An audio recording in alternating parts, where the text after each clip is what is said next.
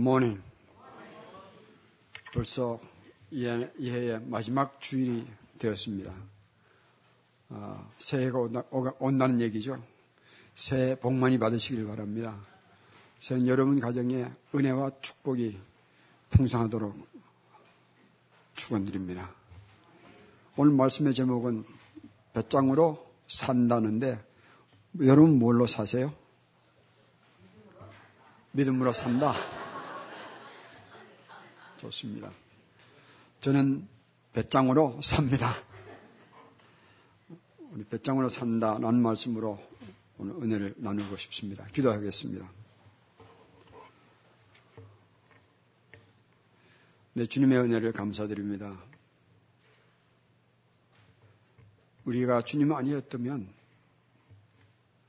죽음과 저주의 사슬에 매여서 염려, 근심, 내일에 대한 두려움, 또 쾌락과 향락, 죄악 중에 빠져 살면서도 잘 사는 줄 알고 살았습니다.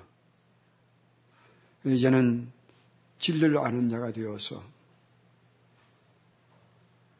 영원히 무엇인지, 하나님 나라가 무엇인지, 우리 인생의 참 기쁨이 무엇인지를 알게 된 것 감사를 드립니다. 오늘 이 말씀을 통하여 하늘을 정리할 때에 우리 인생을 새롭게 정리하고 또 새로운 시작을 하는 발돋움이 되게 하여 주옵소서. 종은 여전히 연약하고 지어도 부족하지만 주의 온전한 성령의 도구가 되게 하셔서 우리가 새겨야 할 오늘의 말씀들을 깊이 있게 담고 새기게 하여 주옵시며 부족한 종은 오직 주님의 말씀을 전하는 나누는 도구로 삼아 주시옵소서. 우리의 모든 것이 이유가 되신 예수님의 이름으로 기도드리옵나이다. 아멘. 배짱으로 산다. 그런데 성도들의 삶의 가장 위협적인 것이 뭐냐면 염려라는 함정이거든요. 오늘 예수님께서는 이 본문 말씀으로 염려에 대한 말씀의 결론도 내리고 또 본문 말씀은 사실은 마태복음 6장의 결론이 되기도 합니다. 그의 나라와 그의 일을 구하라 라는 말씀으로 염려에 관한 결론을 내립니다. 제가 미국에 교수로 있었던 그 러토너 대학교 설립자가 RG 러토너라는 분인데 그분은 블란스에서 캐나다로 어, 성교 갔던 성교사의 손자입니다. 그런데 이분이 초등학교 다니면서 어떤 일인지 가출을 해버렸어요. 그래서 그분은 학위를 그렇게 못 받은 분입니다. 근데 이분이 젊은 청년 때 은혜를 받았습니다. 부흥 집회 가서 은혜를 받고 그 교회 목사님이 찾아갑니다. 자기가 이제 새 삶을 살겠습니다. 그래서 목사가 되겠습니다. 그랬더니 그 목사 하는 얘기가 요즘 목사들은 많은데 예수님의 하나님의 사업가가 필요한 때야. 이 말을 듣고 이분은 돌아가서 기도하면서 나는 하나님의 사업가가 되겠습니다. 작정하고 그렇게 죽을 때까지 살았던 분이에요. 그분이 남긴 위대한 유산 중에 하나가 너트너 대학교입니다. 지금도 70년이 돼가지만 그 신앙의 본질을 지키고 있는 참 좋은 학교예요. 저는 그런 학교에서 교수로 20년 이상 있었던 것이, 저한테 큰 축복이었습니다. 이 알지 너트너라는 분이 참 대단한 삶을 살았는데 예를 들면 에디슨 다음으로 미국에서는 특허가 많은 사람이에요. 뿐만 아니라 이분은 대통령상도 받은 분이고 또 2차 재전 중에 미군이 사용했던 중장비 기계들을 이분이 만든 회사에서 60%를 공급했어요. 이분은 또 신화적인 이야기 남긴 분인데 수입의 10의 1을 가지고 살고 10의 9는 다 성교 활동으로 썼던 분이에요. 어느 분이 물었습니다. 당신의 이 사업의 성공 비결이, 성공 비결이 뭡니까? 물었더니 아주 재밌는 대답을 했었어요. 이렇게 얘기했습니다. 나는 하나님 위해서 삽을 퍼드렸더니 하나님께서 삽으로 퍼내셨습니다. 그런데 항상 제가 삽보다 하나님의 삽이 더 컸습니다. 그렇게 설명했어요. 근데 이분이 죽은 무덤이 지금 노천대학교에 있는데 무덤 위에 비석판이 있습니다. 그분에는 무판에는 이분이 인생 모토로 삼았던 글이 적혀 있습니다. 그것이 바로 먼저 그의 나라와 그 의를 구하라. 그것을 평생 모토로 삼고 거기서 살았던 분이에요. 오늘 우리 본문에 보면 너희는 먼저 그의 나라와 그의 의를 구하라고 주님께서 오늘 마태복음 6장에 결론 내리십니다. 마태복음 6장 전체 주제는 사실 이거예요. 마음의 주인에 대한 얘기입니다. 이런 질문을 해볼 수 있겠습니다. 우리의 마음의 주인이 누군가? 우리의 마음의 주인이 누군가에 따라서 염려에 매여 살든지 아니면 제대로 된 인생을 사는, 살 것인지 결정이 되는 거예요. 그러면 이렇게 정리해 보겠습니다. 마음의 주인이 누군가? 여러분 아시죠? 우리는 태어날 때부터 우리 자신을 우리 인생의 주인으로 여기고 태어난 거 아시죠? 이거 어디서 시작됐는가 하면 에덴 농산에서 시작되었습니다. 하나님을 중심으로 살아야 할 인간들이 자기 중심으로 살는 그 순간부터 인간의 마음은 오염되기 시작한 거거든요. 우리는 오염된 마음을 물려받고 태어나는 거예요. 이 오염된 마음 가지고는 우리 인생 문제를 해결하지 못합니다. 이 오염된 마음 가지고는 우리는 그냥 먹고 사는 삶을 사는 사람을 여기고 우리 위해서만 살게 되어 있는 것이에요. 또 조금 여유가 생기면 어떻게 합니까? 생긴 여유를 가지고 우리는 어떻게 합니까?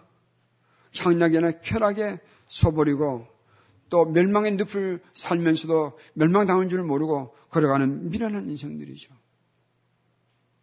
내가 내 인생의 주인으로 삼고 살면 소망이 절망으로 변하고 쾌락이 추함으로 변하며 성공도 무용증언이 되고 부와 명예도 언젠가는 헛된 것들로 다가, 오는 것을 우리가 느낄 때가 알 깨달을 때가 반드시 올 거예요.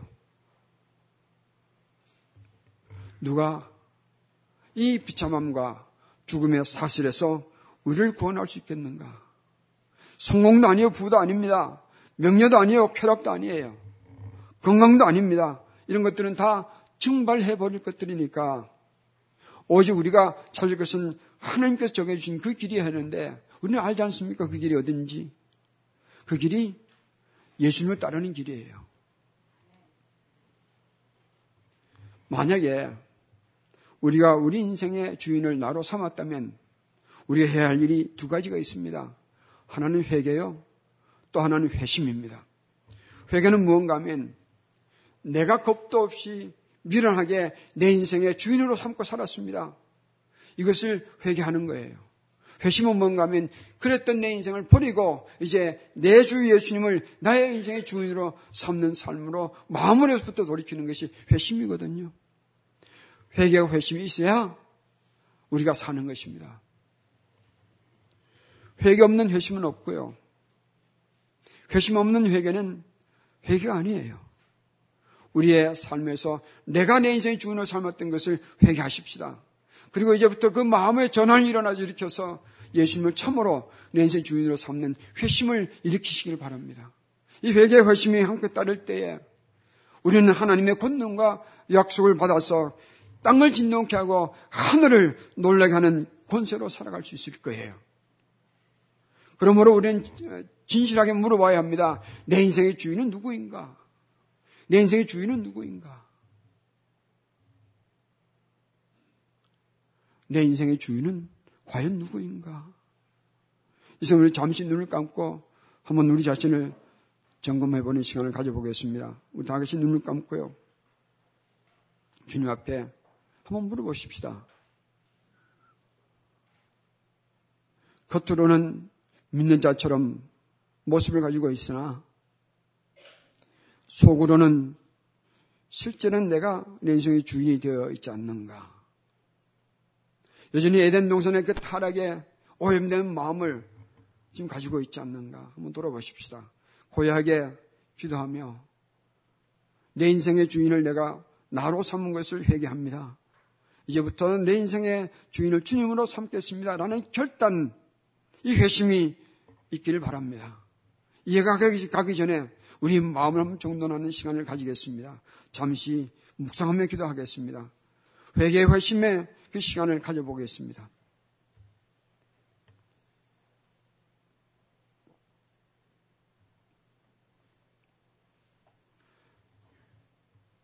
과연 나는 누구를 내 인생의 주인으로 삼고 살았던가?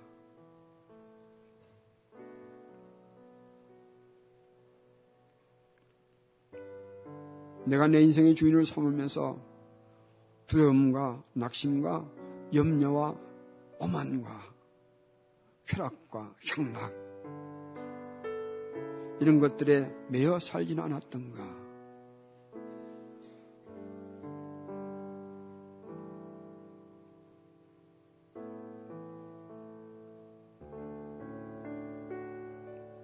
이제 그런 어둠들을 떨쳐버리고 예수님을 내 주님으로 삼는 삶을 살기를 결단합니다. 주님께 돌아서는 회심이, 회심의 고백이 진실할 때에 주님의 약속이 우리 삶에서 역사하기 시작할 것입니다.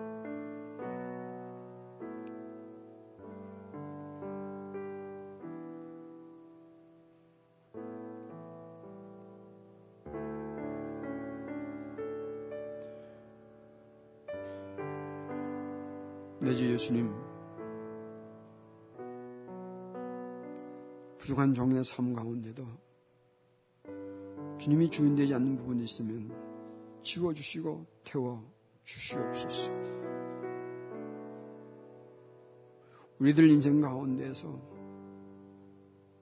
주님이 주인이 되지 않는 그런 부분들을 주님께 올려드리고 온전한 회심과 회개를 통하여 우리 삶의 주인을 주님으로 모시는 축복들을 우리 다 누리게 하여 주옵소서.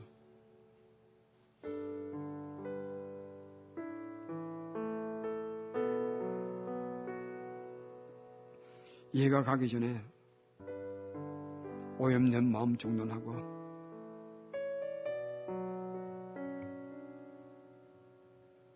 주님께로 얼굴 향하게 하옵시고 우리 마음을 돌이키게 하여 주옵소서. 우리의 영원한 주인 대신 우리의 영원한 목자이신 예수님의 이름으로 우리 함께 기도 드렸습니다. 아멘. 우리 고백이 진실하다면 그 순간부터 우리 삶을 주장하려는 어둠의 권세 물러갈 것이요. 환한 빛, 예수님의 빛, 천국의 빛이 우리 삶에서 채워지기 시작할 것입니다. 그 빛들이 우리의 삶에서 하늘의 신령한 것들로 우리 삶을 채워줄 것을 확신합니다. 이런 체험 한번 해봐야 되지 않겠습니까? 그죠? 이해가 가기 전에 이런 작정으로 새해를 맞이하는 우리 모두에게를 축원합니다.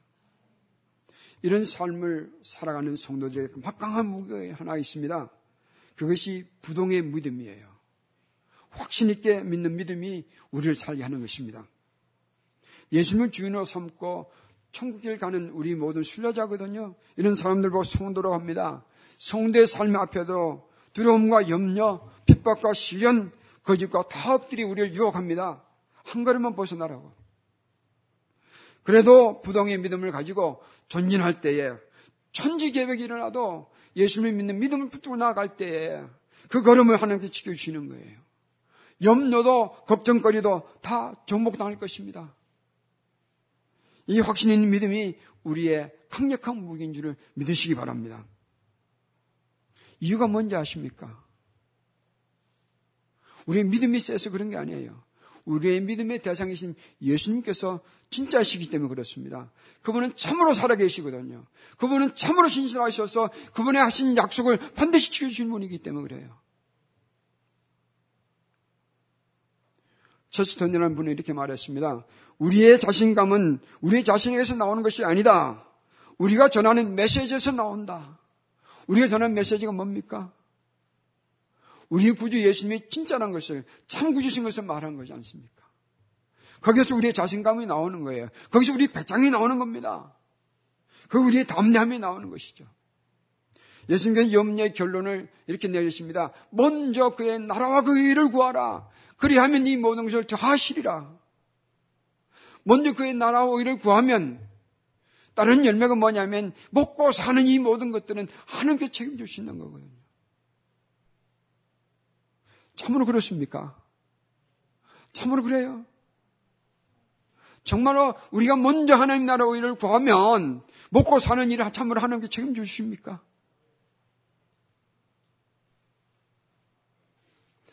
아마 이 목사가 이 말을 했다면 믿을 수 없잖아, 그죠? 이 말씀 누가 하셨는지 아세요? 우리 위해서 죽으시고 살아나셔서 영원한 구유가 되신 그분이 하셨거든요. 아멘. 이건 믿거나 말거가 아니에요. 반드시 우리가 믿어야 할 내용이에요. 하나님이 나라와 의를 구한다는 것이 뭘까? 구한다는 것을 세 가지로 정리해 본다면 기대와 예비함과 선신이에요. 기대는 뭘 말하는가? 하나님의 나라가 반드시 올 것을 기대하는 것이죠. 예비는 뭔가 하면 하나님의 나라의 한 백성이 되기 위해서 내 삶을 정결케 하고 하나님 나라의 백성으로의 삶을 준비하는 거예요. 헌신은 무엇을 말하는가? 그 나라가 반드시 임할 것이니 그 나라를 위해서 준비하는 거예요. 헌신으로 준비하는 것입니다. 나뿐만 아니라 이 세상의 사람들에게 하나님 나라가 온다는 것을 증거하고 그 백성들을 하나님 나라로 삼는 그 일을 위해서 내 삶을 헌신하는 거예요. 하나님의 나라와 의를 구하는 삶을 살 때에 우리의 삶은 놀라운 이야기들로 채워질 것을 저는 확신합니다.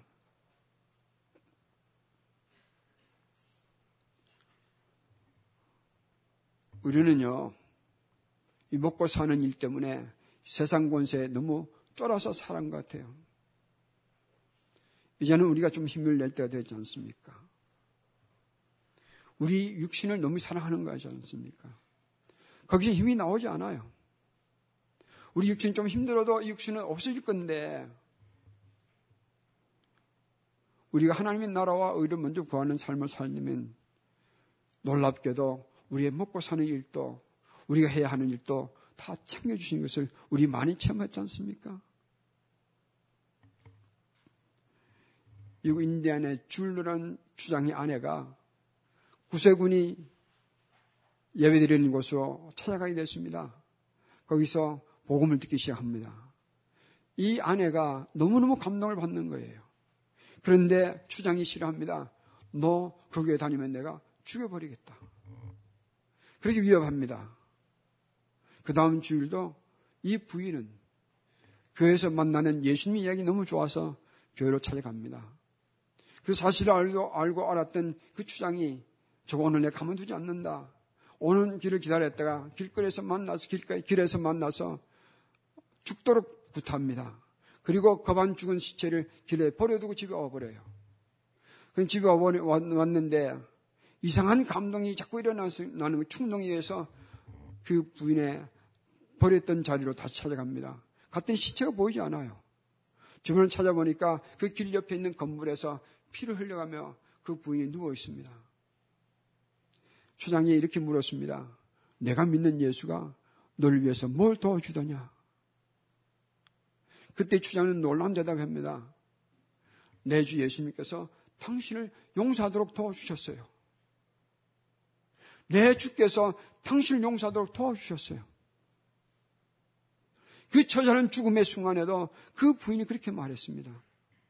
이 부인의 말에 놀라서 주장은 그 부인이 믿는 예수님을 믿게 되었고요.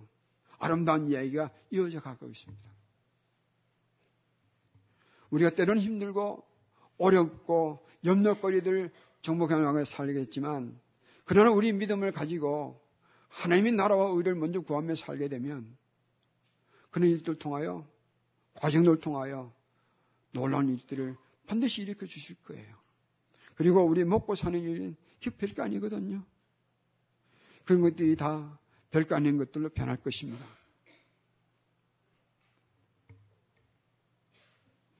우리가 믿는 믿음이 진짜인지 아닌지 어떻게 아는가? 33절에는 이렇게 말씀하시잖아요. 너희는 먼저 그의 나라와 그의 의를 구하라. 그리하면 이 모든 것을 너에게 더하시리라 말씀하셨는데 이 말씀 믿는 자는 어떻게 살 것인가? 34절에 예수님께서 말씀하셨어요. 그러므로 내일 일을 위하여 염려하지 말라. 내일 일은 내일이 염려할 것이요. 한날의 괴로움은 그날로 족하니라. 이 말씀을 믿고 사는 건가? 우리의 믿음의 진실을 찾아볼 수 있을 거예요. 우리가 여전히 염려에 반붙여 사는가? 염려에 매여 살고 있는가? 아니면 염려를 정복하고, 정복하고 사는가? 한번 찾아보시기를 바랍니다.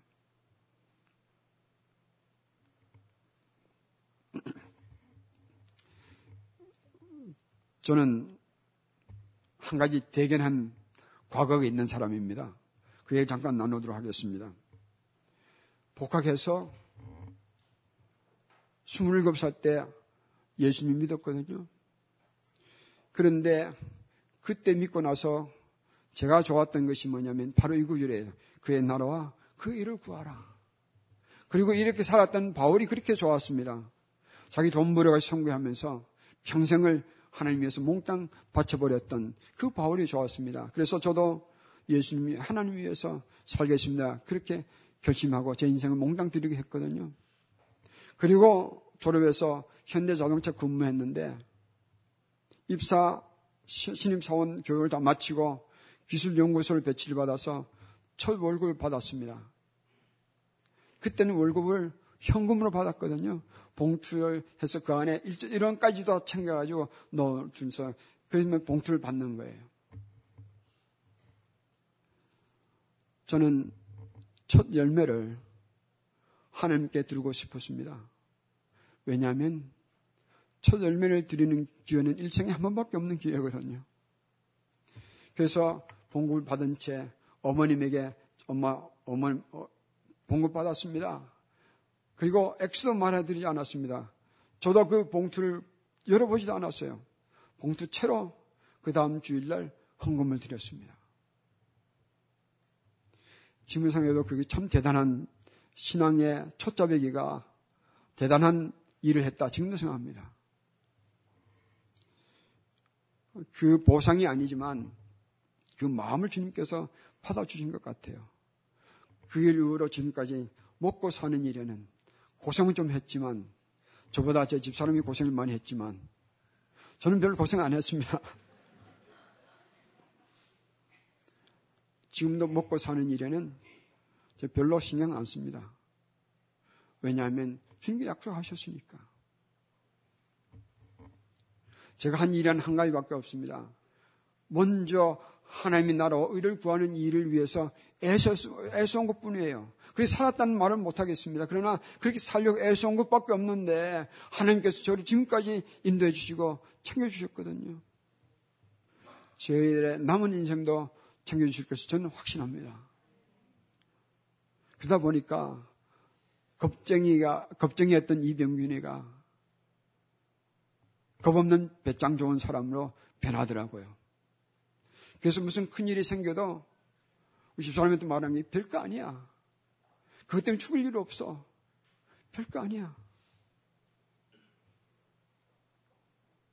정말 별거 아니거든요.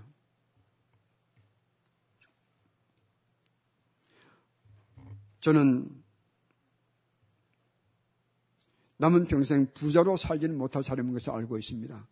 돈 버는 데는 재미도 없고 제재도 없습니다. 그러나 한 가지 확신했는 것은 부자처럼 하나님의 나라와 하나님의 의를 구하며 살게 해주실 것을 저는 확신합니다. 우리 배짱으로 사십시다. 이 한 해 가기 전에 염려거리를 다 정복하기를 축원합니다. 이게 34절 보면 그러므로 라는 단어가 나오는데 그러므로라는 단어는 정과 후 원인과 결과를 연결시키는 연결 도래가 같은 말씀이에요. 무슨 말씀인가 하면 33절에 그런 즉 먼저 너희는 그의 나라 그 일을 구하라 그리하면 이 모든 것을 다 하시리라 이 말씀이 원인이 되고 그게 전이에요. 후는 뭔가 하면 염려하지 않는 거예요. 여기 재밌는 단어가 있습니다. 재밌는 내용이 있습니다. 내일 일을 위하여 염려하지 말라. 우리 계획은 이렇게 번역되어 있습니다. 내일 일은 내일 염려할 것이요. 라고 되어 있는데 계획 결정은 내일과 염려 사이에 뭐가 하나 더 있습니까? 한번 저 이걸 보지만 성경 보셔야 돼요. 그러므로 다시 한번 읽겠습니다. 그러므로 내일 일을 위하여 염려하지 말라. 내일 일은 내일 염려할 것이 아니에요. 내일이 염려할 것이요. 염려의 주어가 뭡니까? 내일이죠. 무슨 얘기냐면 개혁, 개혁으로 한다자면 이런 게 오늘 염려는 내가 충분히 했으니까 내일 염려는 내일 하라. 그런 의미가 되는데 이 본문은 그렇지 않아요. 내일 일은 누가 합니까? 내일이 하는 거예요. 우리가 할, 할 일이 아니에요. 동사를 보면 그렇습니다. 너희는 염려하지 말라 할때 이때 사는 동사는요 복수예요. 그러나 내일이 염려한다 그것은 단수거든요. 내일, 내일은 누가 염려합니까? 내일이 하는 거예요. 무슨 뜻인가 이런 얘기예요. 내일을 주신 분이 주님이시니까 내일이 염려거리도 주님께서 허락하셨지만 그런 내일 염려거리는 내일을 주신 주님께서 책임져 주신다는 것이죠. 그러면 내일 염려는 누가 하고만 하면 됩니까? 내일이 하도록 하면 버려두면 되는 거예요. 우리가 할 일은 뭡니까? 예수님께서 원하시고 기뻐하신 일이 뭔지 그것이 하나님 나라와 의를 구하는 일이거든요. 그 일을 하다가 하면서 살다가 보면 염려거리는 영광거리에 변할 줄 확신합니다.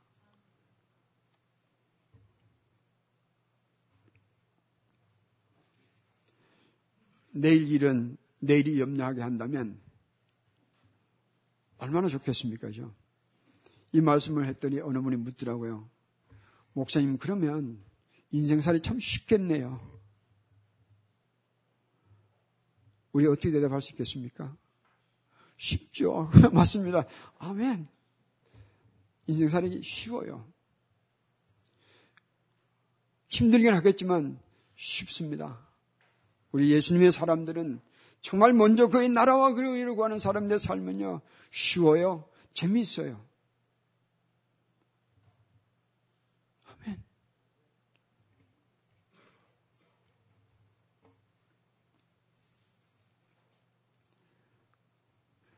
제 인생을 몽땅 하나님의 뒤로 살았더니 저도 넘어지고 자빠질 때가 있었습니다. 그럼에도 불구하고 믿음으로 걸어갔습니다. 저도 포기하기 싶을 때가 많았지만 주님께서 저를 포기하지, 포기 안 하시는 그 사랑 때문에 저도 포기하지 않고 살아봤습니다. 그 걸음에, 걸음 자국마다 하나님의 섭리와 성령님의 신비한 도우심이 저를 따라주셨어요. 그런 이야기도 여러분들에게도 임하기를 축원드립니다. 때는 목회를 하다가 이런 생각이 들때 있었습니다. 그러면 나는 뭐냐? 나도 이제 내 인생 좀 챙겨야 될 때가 아니야. 그런 생각으로 제 인생 챙길 시가 했던 것들은 나중에 갔더니 전부 다 수치스러운 흔적들이 되어 남아있게 되더라고요. 다시 반복하기 쉽지 않아요. 반면에 하나님이 나라와 일을 위해서 했던 선택들은 다 축복이 되어서 저를 따라다녔습니다. 이 말씀 준비하면서 제가 하나 깨달은 것이 있는데 그게 은혜가 되었어요. 내 삶의 과거에서 하나님이 나라와 일을 위해서 선택했던 그런 것들이 하나의 독립적인 것을 끝나버리지 않았더라고요. 그런 사건들이 하나 유기적인 영국 교리가 되어서 지금도 그런 선택들이 잘하고 있더라고요. 앞으로도 그럴 것을 저는 확신합니다. 지나간 날에 선택했던 주님 위한 선택들이 그냥 끝나버리지 않고 독립된 사건을 지나가버리지 않고 그렇기 때문에 모아서 하나 유기적이 되어서 오늘 또 잘하고 있더라고요. 영원히 잘할 줄을 믿습니다.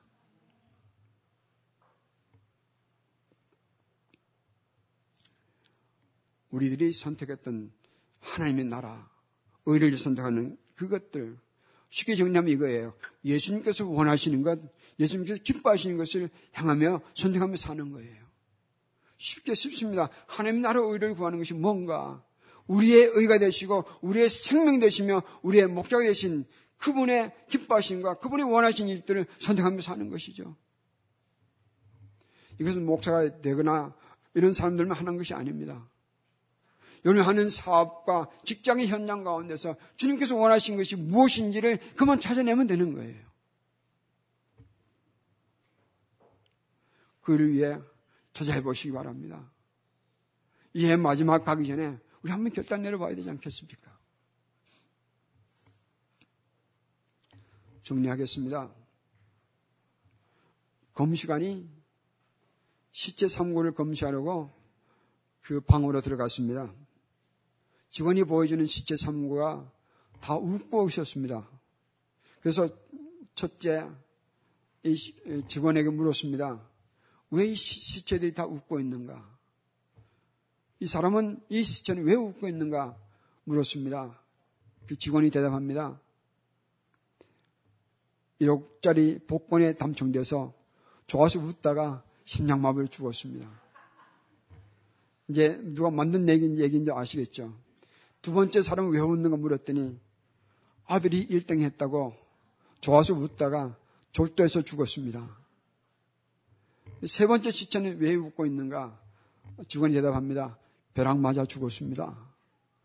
그런데 벼락 맞아 죽은 자가 왜 웃고 있는가? 직원이 대답합니다. 사진 찍는 줄 알았답니다. 저는 처음에 얘기를 들으면서 읽으면서 웃었습니다. 그런데 가만히 생각해 보니까요. 웃다가 사진 찍고 웃다가 죽으면 아무것도 아니잖아. 그죠? 우리가 세상에서 누리면서 웃음에 찍는 그 사진들 인생의 순간순간 순간들마다 그 별거 아닌 것들 다 사라져 버릴 거예요. 그러나 기억하십시다. 우리가 하나님의 나라와 그의 의를 위해서 우리가 투자하는 모든 것들마다 우리 영혼의 사진 찍는 순간인 것을 기억하십시다. 우리 영혼의 사진 찍는 거예요. 그래서 우리가 이 땅의 삶을 마칠 때에 주님 나라 가면 우리가 찍었던 하나님의 나라와 의를 구하면서 찍었던 사진들마다 그 사진들마다 우리 영혼의 미소가 가득 차 있을 거예요. 아멘. 영혼의 사진들을 잘 찍으면서 사는 축복이 새해부터 주님 나라 서는 날까지 우리 모두에게 임하기를 축원합니다. 기도하겠습니다.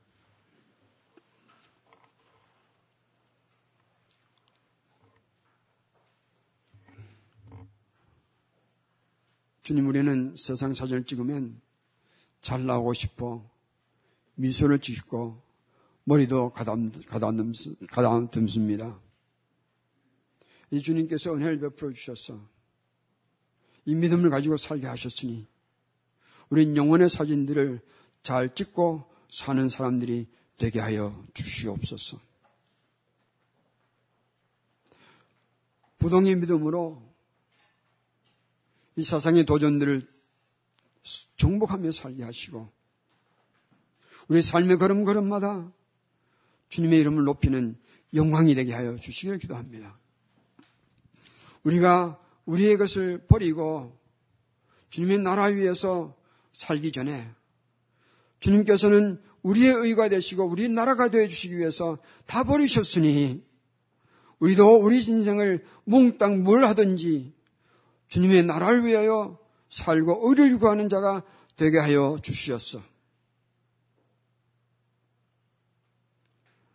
주님의 이름이 우리의 삶의 자취마다 새겨지게 하여 주시옵소서. 우리를 구원하신 예수님의 이름으로 기도드리옵나이다. 아멘.